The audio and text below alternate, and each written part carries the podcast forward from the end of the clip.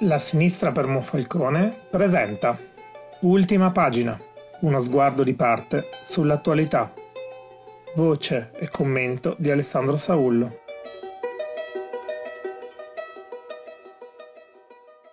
Benvenute e benvenuti. Terza settimana questa assieme e spero che abbiate deciso di ritornare ad ascoltarci.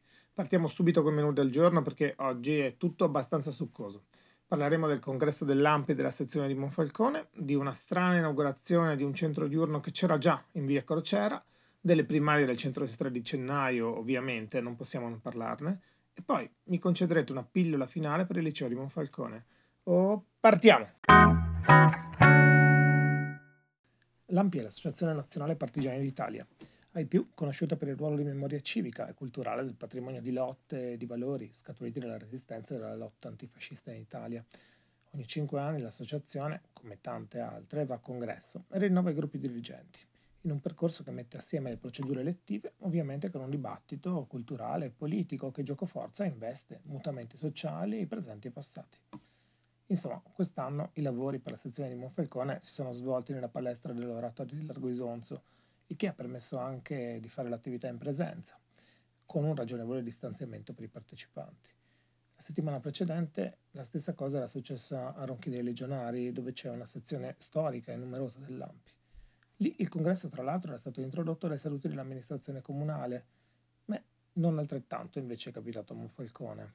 Come mai? L'amministrazione leghista monfalconese rispetto all'ampia e alla resistenza ha decisamente fatto una scelta, e non da oggi, per così dire di segno completamente opposto. Solo per citare l'ultimo biennio, durante il difficile aprile del 2020, ve lo ricordate, in piena pandemia, ecco, mentre l'associazione per festeggiare comunque la liberazione lanciava a livello nazionale l'idea di fare suonare dai balconi Bella Ciao, un esponente di spicco dell'amministrazione monfalconese, anziché aderire all'iniziativa, decideva invece di deriderla con commenti sarcastici e sprezzanti, che nemmeno voglio ricordare qui, ma trovate tutto sui giornali dell'epoca. Tra l'altro si tratta dello stesso assessore che oggi va in prima fila alle manifestazioni No Pass. Cosa volete, la Monfalcone leghista è piccola dopo tutto. Nel 2021 poi le cose peggiorano ancora.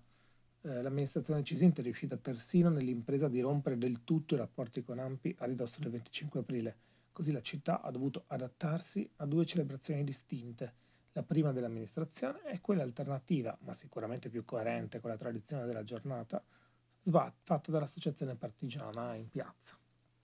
Così non ci ha sorpreso che a questo congresso mancasse l'amministrazione leghista. E per quanto riguarda il prossimo 25 aprile, anche se non sappiamo ancora cosa farà la sindaca nell'ultimo, probabilmente 25 aprile del suo prolungato mandato, sappiamo invece dove saremo noi della sinistra. Noi saremo sicuramente con l'AMPI a festeggiare la liberazione e speriamo di incontrarci lì. I giornali del 15 novembre titolano che l'amministrazione comunale di Monfalcone, nella foto tra l'altro neanche a dirlo c'è la sindaca, ha inaugurato il centro diurno per anziani a Monfalcone. Rileggendo l'articolo più attentamente, ovviamente è possibile dedurre che non si tratta esattamente di una inaugurazione, ma di una semplice riapertura di un servizio che già esisteva prima, tra l'altro da molti anni, nel contesto della struttura La Casa Albergo di Via Crociera. Tra l'altro, se posso permettermi una nota, l'enfasi data al taglio del nastro tende a distogliere da un doppio particolare, che forse invece è più importante. In primo luogo, il tempismo poco opportuno dell'apertura con la zona gialla alle porte, che forse avrebbe consigliato di fare considerazioni un po' più attente in questo momento. E poi c'è un'altra cosa, ma davvero era necessario aspettare così tanto per riaprire il centro diurno? Nella stragrande maggioranza degli altri territori, i centri di questo tipo, per anziani o per disabili, si sono progressivamente riattivati tra giugno e luglio del 2021 circa. Ronchi, mm, il comune più vicino, ad esempio, il piccolo annunciava il 12 luglio l'apertura del centro diurno per anziani per il 19 di quel mese.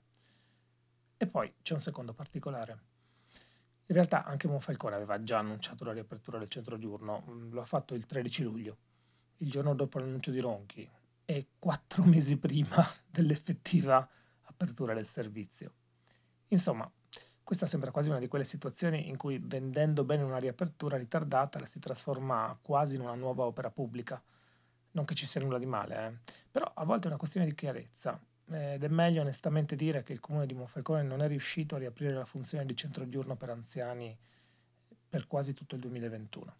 Altri comuni sono riusciti a riprendere il servizio già a fine primavera, invece, forse per una migliore organizzazione interna o magari per una logistica maggiormente favorevole, questo è difficile da dire. Però sappiamo una cosa, la chiusura prolungata dei centri diurni per disabili e anziani si è tramutata in quest'anno in un grande peso sociale per le famiglie e la ripresa dei servizi in tempi accettabili, l'elaborazione di strategie efficaci e sicure è una delle sfide che tutti i servizi, i comuni e gli ambiti hanno dovuto affrontare in questo biennio. Quindi siamo contenti della pur lenta riapertura della struttura monfalconese e ci auguriamo che, visti i numeri dei contagi, non si trasformi in una riapertura di brevissima durata. Il che, tra l'altro, scatenerebbe un'ultima domanda. Ma se tra qualche giorno, causa pandemia, toccasse richiudere il centro diurno, poi non è che la sindaca lo annuncia e lo inaugura di nuovo con tanto di nastro giusta e giusta per maggio? Ed eccoci arrivate alle primarie.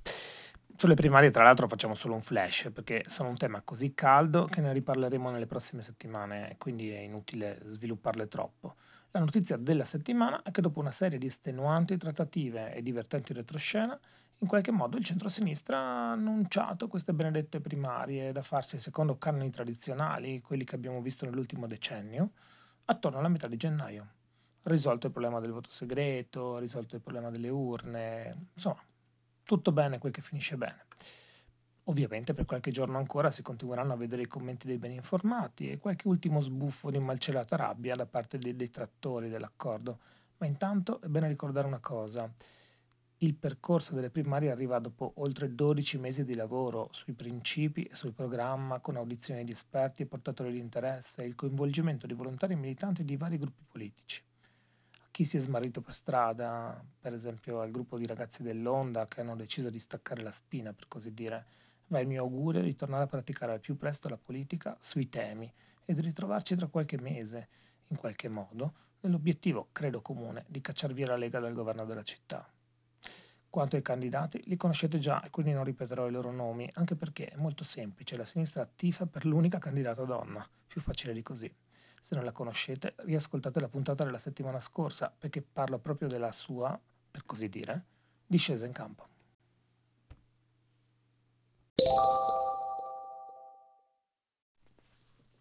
Chiudiamo con una notizia piccola piccola, che racconta una cosa bella, successa al liceo di Monfalcone. Il Buonarroti in questi giorni è stato la ribalta più che altro per l'infuriare, anche lì, di contagi e per l'accendersi e spegnersi della didattica a distanza. C'è una bella novità.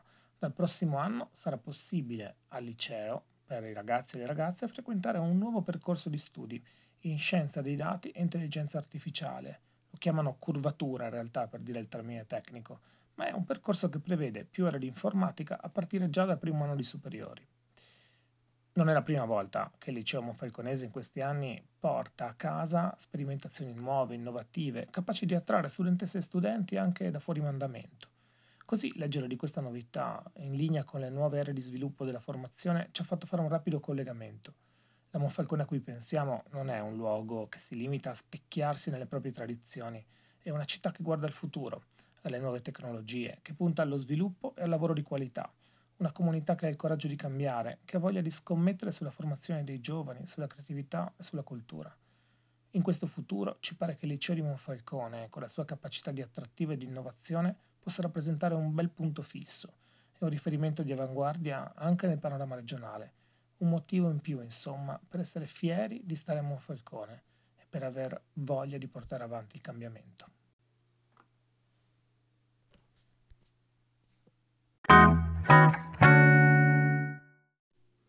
Ed anche oggi è arrivato il momento dei saluti. Come sempre, se vi piace quello che avete sentito e volete saperne di più, cercate la sinistra per Monfalcone su Facebook ed Instagram. E poi, ovviamente, la prossima settimana invece tornate ad ascoltare il nostro podcast Ultima Pagina. Non ve ne pentirete. Questa era Ultima Pagina. Io sono Alessandro. Noi siamo la sinistra. Alla prossima.